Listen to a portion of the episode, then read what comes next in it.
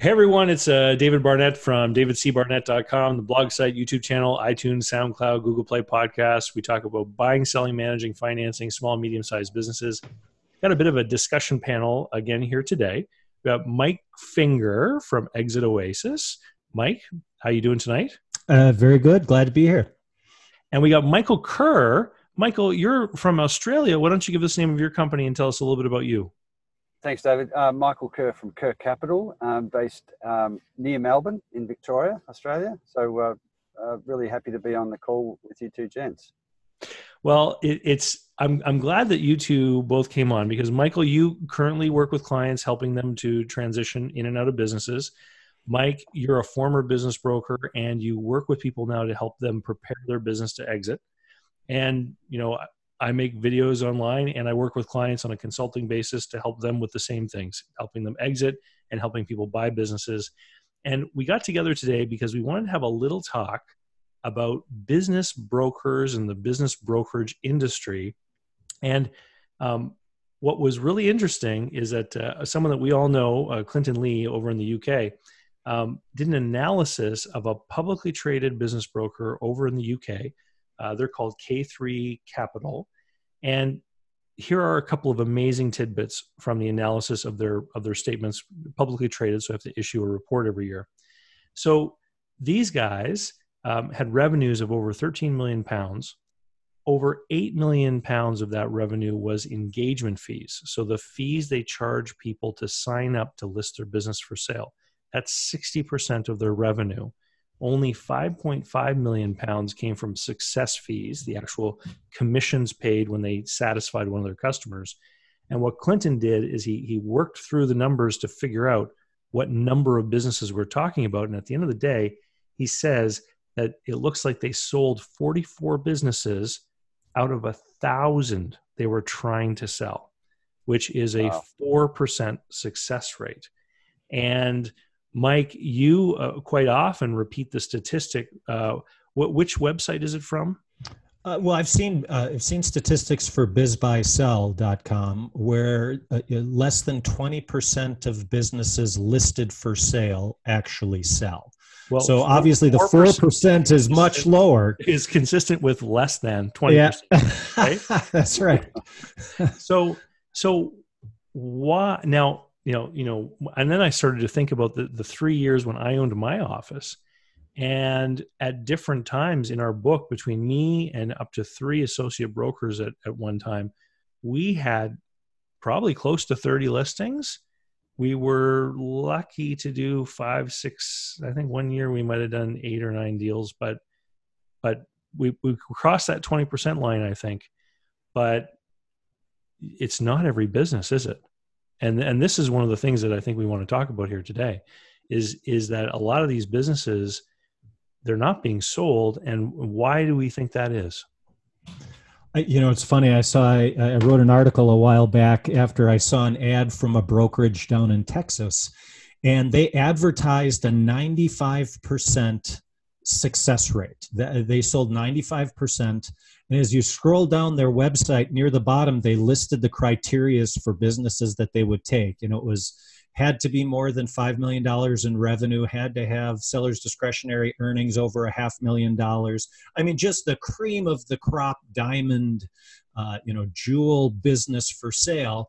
And, you know, they got that 95% rate. Yeah, it's, uh, uh, it's a it's a brutal statistic that 20% or less when you talk to small business owners uh, I think that's reflective of of both the quality of the of the businesses that get signed up and the quality of the brokerage service. I don't know what to say about four percent though. That's uh, well, that's brutal. Well, I think this is this is the subjective part of the conversation that other people may agree or disagree with us about because the, the, there are two very big factors here. Is it are the businesses not good? Number one, or number two are the brokers who get the listings not doing a proper job at representing them setting expectations you know all the work that the broker does in order to get the business sold? Because i'll tell you i see a lot of things um, that I, I, gave you guys an example before the call. Um, a fella in uh, in the Northeast uh, hired me to review a CBP with him, and so this is a business profile put together by a brokerage firm, and I went through the CBP. There were about seven different items of concern that lead me to believe that the discretionary cash flow is probably overstated by about two hundred thousand dollars. And this is a, a manufacturing type of business with a lot of equipment, and so, excuse me, if if a business like that and they can often in the states especially with sba financing push that 4x ebitda kind of pricing category if if my concerns are valid that means that you know that's an $800000 price difference. I mean that's a lot of money. Huge. Right? It's, um, it's an it's an awful lot of money. And you know it's um you know, as we were talking about a little bit earlier the um, those numbers from clinton are, are just extraordinary, and there's a lot of uh, hope in in all of you know those owners to uh, uh, to believe that um, those numbers are real. Uh, uh, the the the valuation is real. I don't think they often don't put enough um, emphasis on their own analysis to really you know do the pub test. Is this a you know, am I likely to sell this business? It, would I pay for this? I mean, that's a it's a pretty good question back to owners as to whether they would pay it. Well, I suspect a lot of the time they wouldn't. But here's the interesting thing: Do business brokers? And here's here's a question for you guys: Do business brokers have an interest in telling someone they have an unsellable business? No. You know, it's a great question. I, I'd tag another one on, onto that. Is it ethical for a business broker to take a listing they don't think they can sell? Hmm. Uh, I've I've I've posed question. that question to brokers before, and uh, you know we've we've all dealt with business owners that want to list, period, right? Or, or they want to sell. They don't really care about sellability at, at, at this point because they have to sell. Hmm. Um, they're desperate, and so, uh, Michael, is it, is it ethical for a business broker to take a listing they don't think they can sell? You're the active broker here in the group. No, look, I, I, uh, it's it's a tough one to say whether it's you know ethical. I, you know, there are desperate sellers, and you know there are good, some good brokers who want to try and help them. But but in the end, I, I look at it more from through the frame of um, how much time and effort am I going to put into that? You know, yeah. trying to sell a business that's just just that I know is unsaleable. Uh, my my personal approach is to say, look, I I you know I don't want to. Uh, I'd rather not engage. I'd love to help you, but I'd rather not engage because I just don't see it. I've been through too many of those sales that have extended for so long, and um, so more. You know, at that level, I um, what I what I'm starting to see a lot of in Australia now is you know is exit planning. So the the question back to the owner is it's not sellable. Do you if you have to sell next month?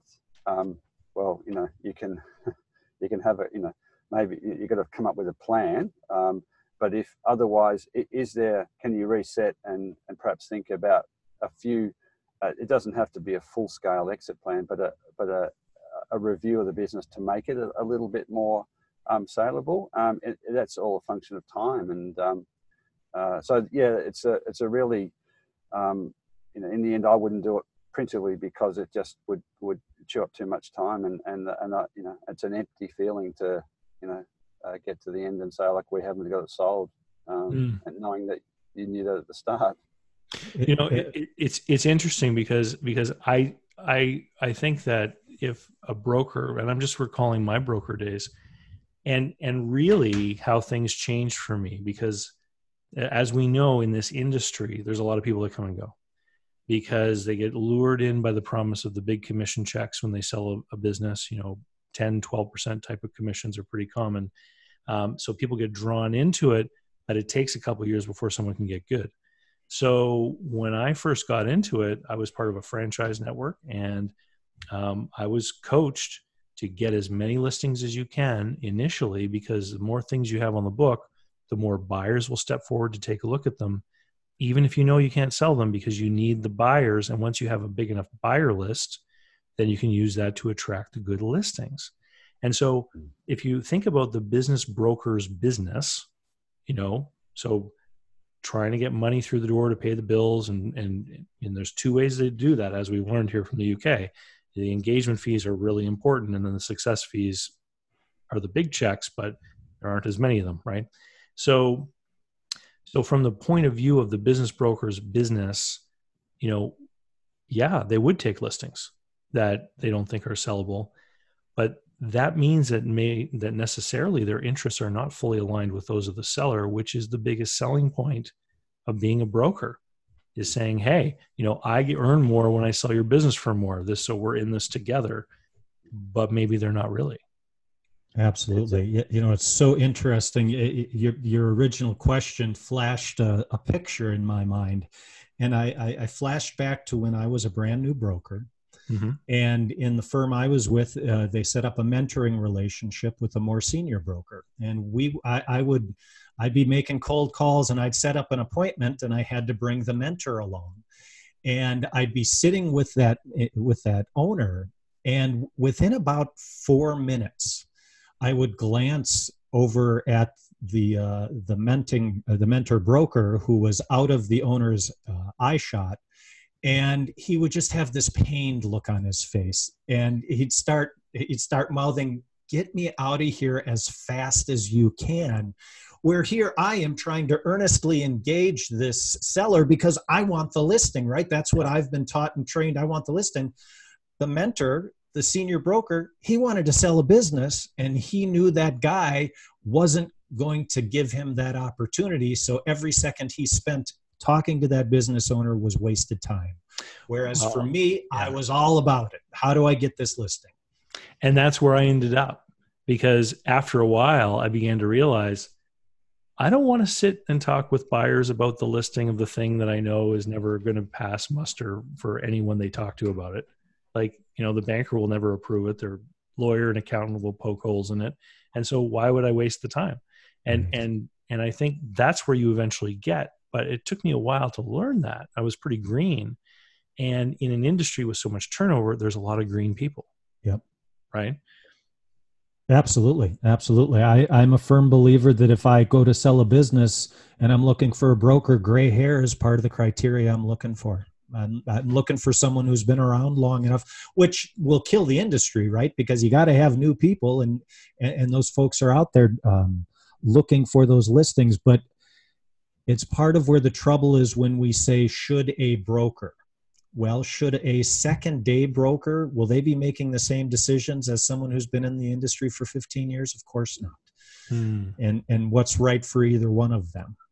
So i mean there's another party here right? There's there's the broker and then there's the business owner. And i i can recall back when i used to have my business brokerage office um, there were two competitors in my market and one of them charged a much lower commission rate than I did, and another one tended to overvalue businesses. And so I would lose listings to both of those guys because people would want either want to save money on the commission or the they believed the story that they'd be able to get more money if they went with the other guys. And eventually a lot of those people came back to me after their agreements had expired a year later. It didn't it wasn't helpful for those people because now they're a year behind where they wanted to be in, in their in their exit journey. Um, but what you know what should these business owners be doing? Are, are they not trying to do enough to qualify the people that they're working with? What do you think michael? Uh, look i have taken the approach in in the last six or seven years as i've evolved my business that um, the owners um, if the owner wants good advice about what their business might be worth is it saleable they um, they, they need to pay an expert to to do that and and so you know the structure of my engagements is um, fees up front, not for advertising, um, mm-hmm. but for uh, and I, I'll, I'll look owners in the eye and say, if you want me to sell your business, it starts with me being convinced I know uh, a lot about the business enough to to you know be able to have a good conversation with a potential buyer, and I become your advocate because um, you've paid me to give some expert advice. You're listening to my advice. I think the challenge is that a lot of owners, and it's probably fueled by the, the whole business broking transactional model, that you, you can there's a shortcut which is just to put it up online, and you know, and and the sooner you hmm. do that, the sooner you're likely to get in front of a buyer. So I think. You think there's a reluctance to pay for the advice that they, even though they have to pay something to the broker often, as as we learned from the UK example, um, it's it's still less of an investment. They're they're they're they're going to have to pay the broker, but it's okay on that day. They'll have a lot of money. They hope. Uh, unquestionably, it, it, it, you put it off until later, and you know if I if I get the this big price that we're we're advertising for, I don't mind paying ten, you know, five, whatever percent. Um, but it's um, you know the the numbers. I, I'm just blown away by that analysis that, that Clinton has done, and it tells me that um, you know the success rate is you know the actual conversion rate is so low that owners need to start to think about if I do want to sell and I'm uh, I, I, need to invest in some quality advice and mm. um, and um, so that that that so I, I see this in two parts the, the broking model the broking industry needs to evolve but also owners need to uh, see that um, they need to invest in what is often the biggest financial transaction of their life outside of a house. Um, uh, you know, business sale can dwarf that, and and it's you just got to invest in in getting it right. So. Well, you know, and, and Mike, that's the focus of your practice now. Is is you know what happens before the the transaction? What happens before you go out to try and sell? And you you gave a little example before we started the the call of you know a woman who had a misunderstanding about what her business might be worth. Maybe you can you can talk a little bit about that. What what do you see most often when you're meeting with people? Oh yeah, it. Uh, you know, I, I, I mentioned I, I, came from a meeting earlier today with a uh, with a small business owner that encapsulated every misconception that a small business owner can have about selling their business and she threw them at me in such rapid fire uh, uh, order that I, I, just got shell shocked. I had I'd heard them all before, but never in in that uh, um, convincing and optimistic way. She she was just so sure she was going to sell her business, and the numbers are just completely out of whack. Um, I talk to business brokers, and every time I meet a new business broker, one of the questions I ask them is, "What percentage of owners that you talk to?"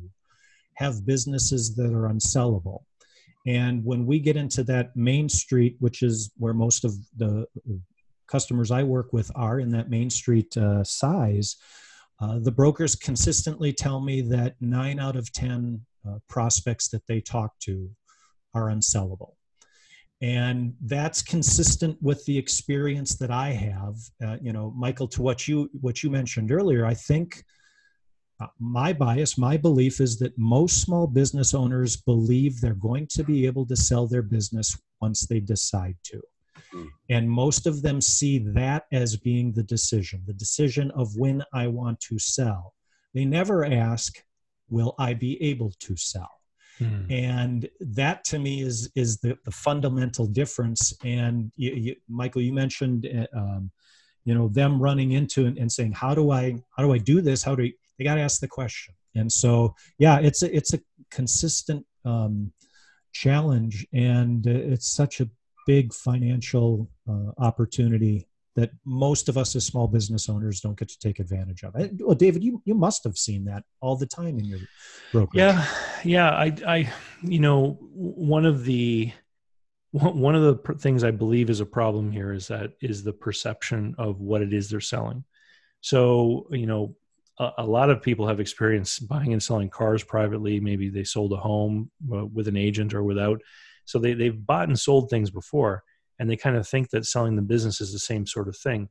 And one of the one of the th- I, concepts that I try to get across to people, uh, particularly when I'm when I'm doing live workshops and things, is I say a business isn't a thing. You can't take a photograph of a business. You can take a photograph of a building. You can take a picture of a storefront take a picture of inventory, you can take a picture of people working, but you can't take a picture of a business because a business is a system. It's where, you know, capital in the form of inventory, cash, receivables works together with machinery and equipment in a location on a premises or online and these things work together according to a system all the people are doing their bit to make things happen so that customers get their problems solved or get their goods delivered, and a cash flow is created for the owner. And because it's a system and not a thing like a car or a truck or a house, it's extremely fragile. Because if any of the players start to do anything wrong, then the whole the cash flow starts to turn off, right? Things things start to go sideways. And and this is why small businesses sell for such low multiples is because it's very risky. There's so much that can go on to screw up that fragile system. But for most of these owners, you know, they look around and they don't see a system. They see, you know, a muffler shop. And and they think it's just like selling a house. So when they when they see the person who's got business broker up on their sign or on their business card, they it's just like walking into a law firm and you say, you know, I need a lawyer because I want to get a contract made. Very few people are then going to drill the lawyer on his capability in creating a contract because they probably don't have the the knowledge to to test the lawyer on the ability right and it's the same kind of thing when they go out and meet a business broker is maybe they even want to test the guy's knowledge or ability but they don't know what kinds of questions to ask you know if they go online and find this conversation they're going to be so far ahead absolutely i mean one of the one of the things that i advocate for is I think a small business owner should have a conversation with a business broker every year they own the business. Get that free valuation that the broker wants to throw them their way. Steal an education from a broker. Do it year after year. The next year, talk to a different broker. The next year, you know, invest the four or five hours it's going to take to give them your financials. And and uh, in my experience, if you tell brokers, "Hey, I'm not sure I'm interested in selling, but I want to learn more about the process and understand more of what you do, brokers are happy to engage that conversation and provide that education because they're expanding their network, they're meeting a potential customer.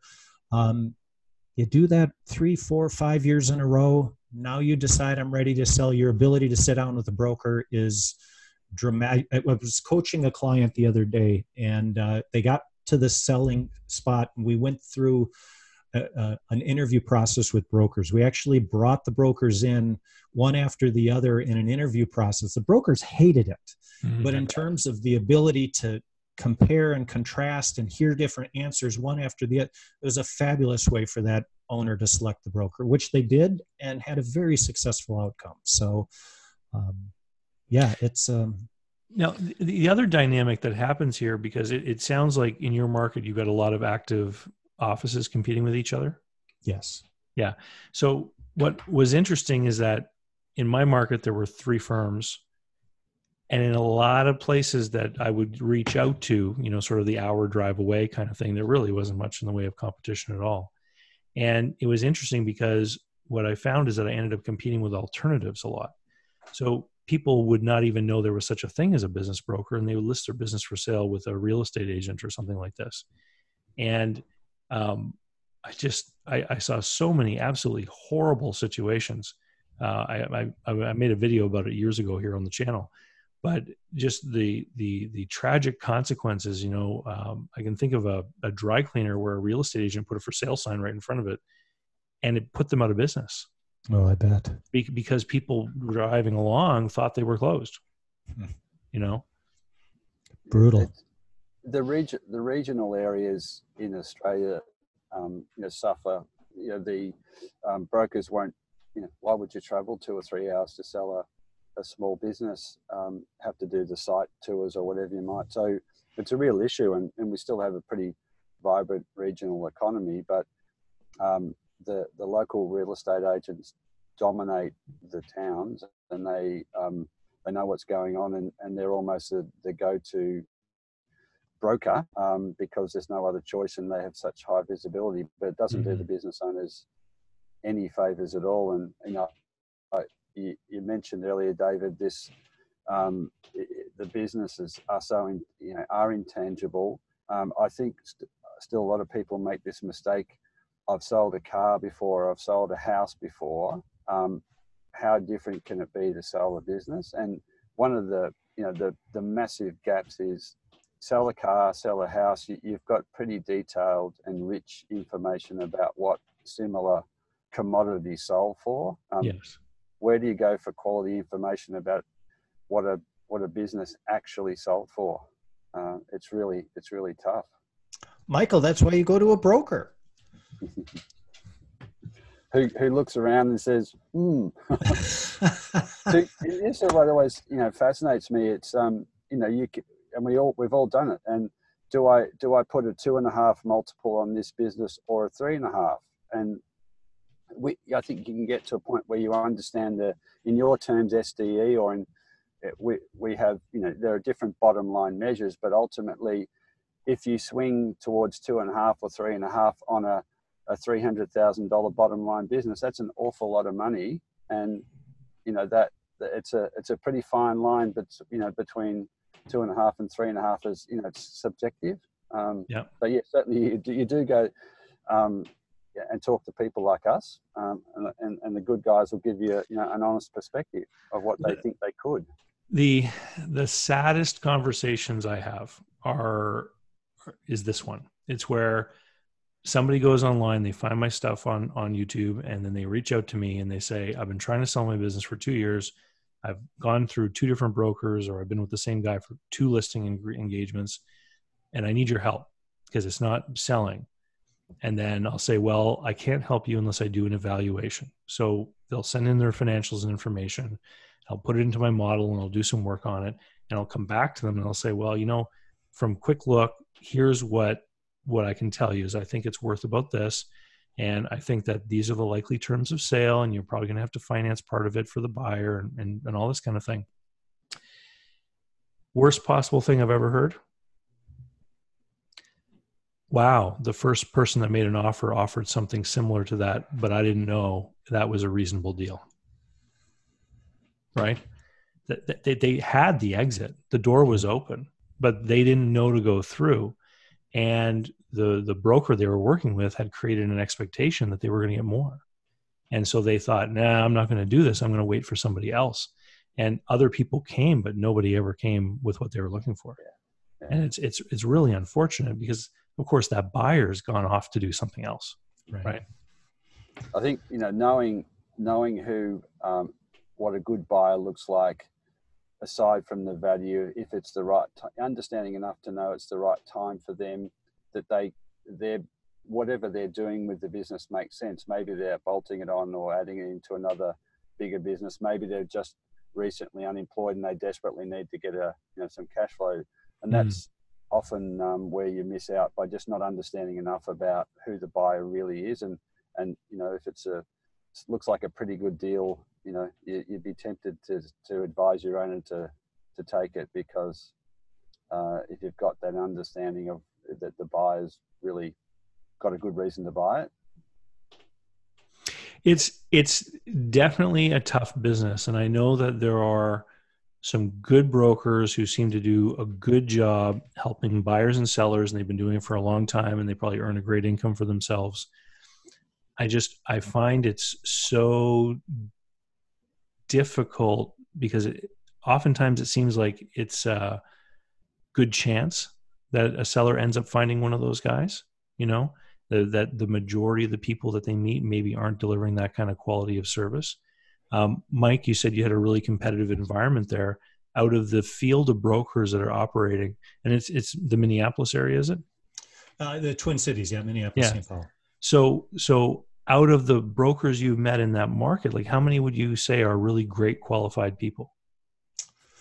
Oh, you know, it's interesting. It's a it's a great question. I, I wouldn't even speculate uh, on a on a percentage. What, of course, I've done is to try to collect a bouquet of fabulous brokers. Right? You know, mm-hmm. this one does boutique stuff. This one's really good at Main Street. This one will, you know, deal with something that's a little stranger because what what you want is to make that right connection um, mm-hmm. the the scary part and again i lived it from the other side the scary part is when i started as a broker i had i had uh, owned my own business for 15 years i sold it successfully i had a lot of knowledge about that process from doing it myself and the training i'd received but um, there were much more qualified brokers in the brokerage that I was with, right? And again, that's where that mentoring relationship came from.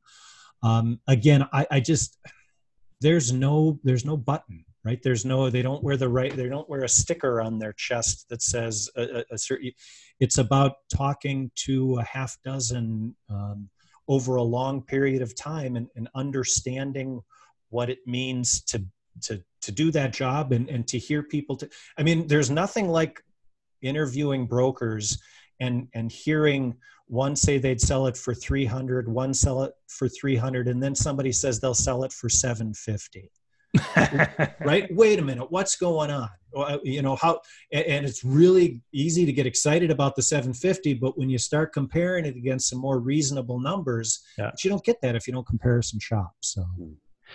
Mike if your office had um, some more experienced people who had more seasoning and, and, and everything why did you join the team or why were you brought into the team well, I mean, you know, they were looking to grow. They wanted more activity. I, I was interested in joining the industry. I mean, it's it's no different than anything else, right? You go to a restaurant, you get a waiter on the first day. Chances are you're going to get a glass of water in your lap.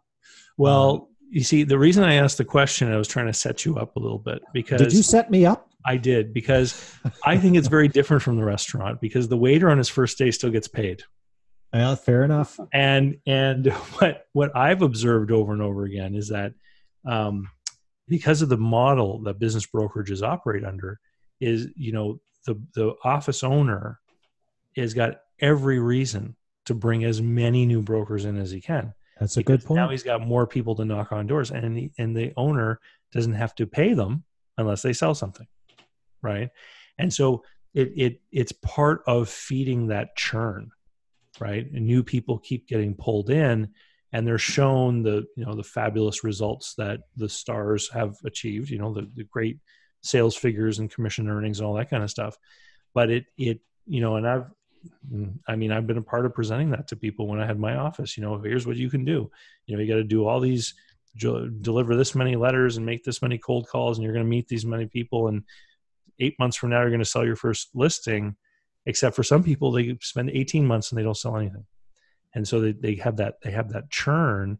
And what i found was interesting is that every time i had the opportunity to bring someone in who you know used to do consulting with deloitte or used to like be a part of the big accounting firms or or used to be part of uh, you know the consulting wing of the big business development bank we have here in canada you know they would come in and they would get excited but then they would never sign on Hmm. And and I always felt like my office could have really benefited from some of those people, but I couldn't, you know, offer them a six figure salary from the beginning. Right. And so, and I think this is part of the industry's problem yeah. is that the people who come in have to be willing to work for free until they can create success for themselves and then it it creates that culture of hunter sales you know there's all kinds of negative connotations you can create but but it's like now you got to go kill. You got to go find them you got to list them and you got to sell them. And it's go go go. And it isn't necessarily an environment that that is conducive to that collaborative educational consulting work that i think a lot of business owners would really benefit from there's a lot in those um, big brokerage uh, firms in Australia. Um, the the model is essentially volume driven.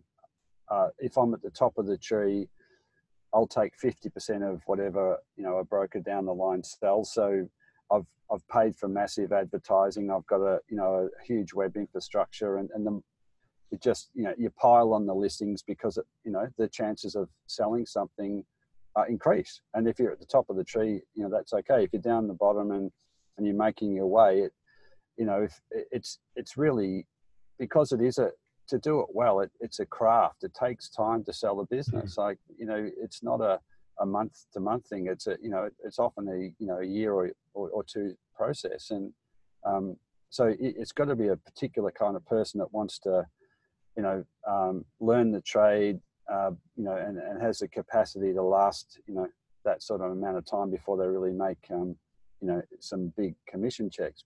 I think one of the developments in the industry has got to be uh, breaking down you know, and explaining to owners that the sale process isn't hit and miss. It's it starts with a bit of um, evaluation, as you said, Mike, you know, on a regular basis, and maybe there are you just got to drive this idea that you've got to pay for some expert advice, um, and so brokers can earn um, some. They've got they can bring an awful lot of experience to any business owner about the process, whether there's a sale or not. They can still advise the owner of, uh, and, and give them a lot of good value, and they've got to be a bit you know creative and, and stronger in saying well that that advice is valuable even if you're not selling tomorrow um, we can help steer the steer your business in, in the right direction. So you know, I think introducing different revenue streams from valuation or just you know a, a, chat about what's in front of an owner and when you know for a fee is is where we've got to head.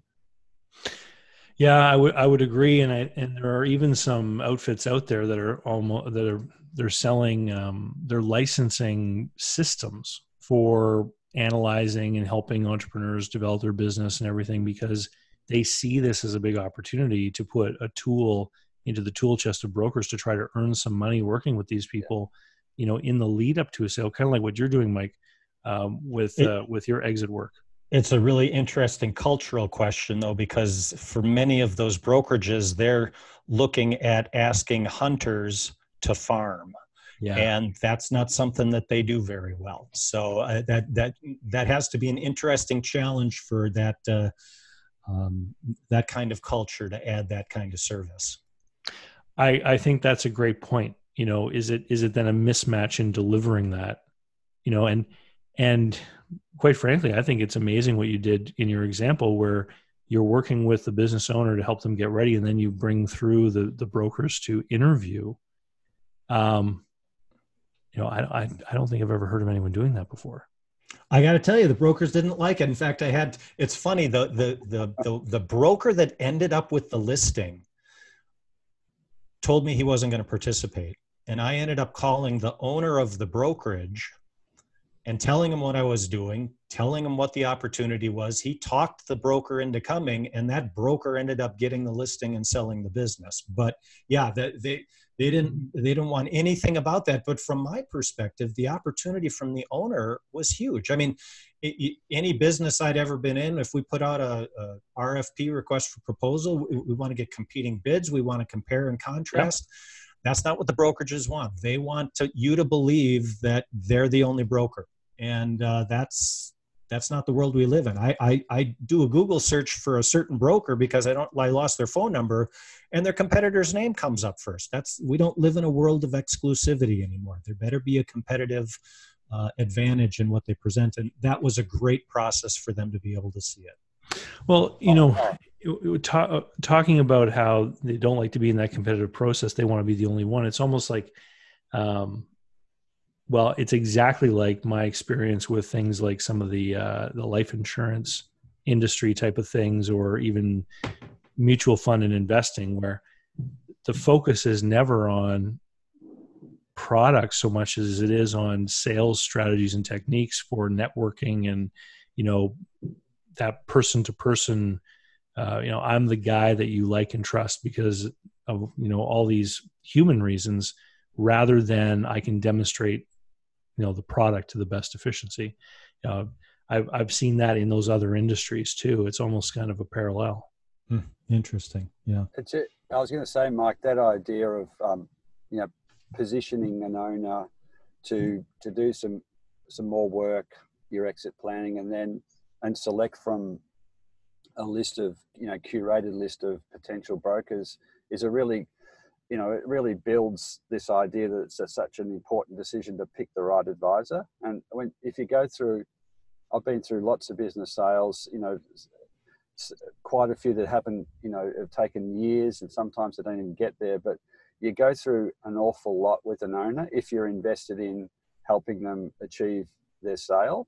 And and I, it's it like you, you've got all the financial stuff to deal with. You've got you, and if you do it well, you probably um, become their, their most trusted advisors through that critical you know one or two years and even even over and above their accountant and lawyer because they'll they'll come in and um, provide specialist tax advice or you know you know expert advice but you know, a good broker leads the owner through a you know a pretty traumatic, emotional, mm. you know, significant process. So I think you you know you want to pick you want to pick well. They're going to have the competencies, but also the um, you know you want to you want to be able to work effectively with them. And I, I love the idea that you you have a panel and you know you put it on the owner to say, well, they'd be the best choice for me. Yeah, and, and you know the nice thing about it is I, I, knew all the brokers that came. I felt they were all qualified technically, right. but I didn't know who the owner was going to click with, hmm. and and that process gave them the opportunity. So yeah, it was a it was an interesting learn for for the broker and for the for the owner and and for me. It's it's uh, but I think any owner can do that. And, and, I think they should be doing that on a regular basis. If the first broker you meet is the one you list with, you are just rolling the dice because how could you possibly evaluate uh, based on that little experience? Yeah. Uh, and, and equally, if they if the the quick advice back is you should sell with us because we we sell lots of businesses and and uh, pick a number. We'll we'll have a crack at selling your business for whatever you think. I mean, that's just lazy. and that's where the four percent number comes from, right? Bringing us back full circle. Yeah, I, I think so, right? I mean, yeah. All right.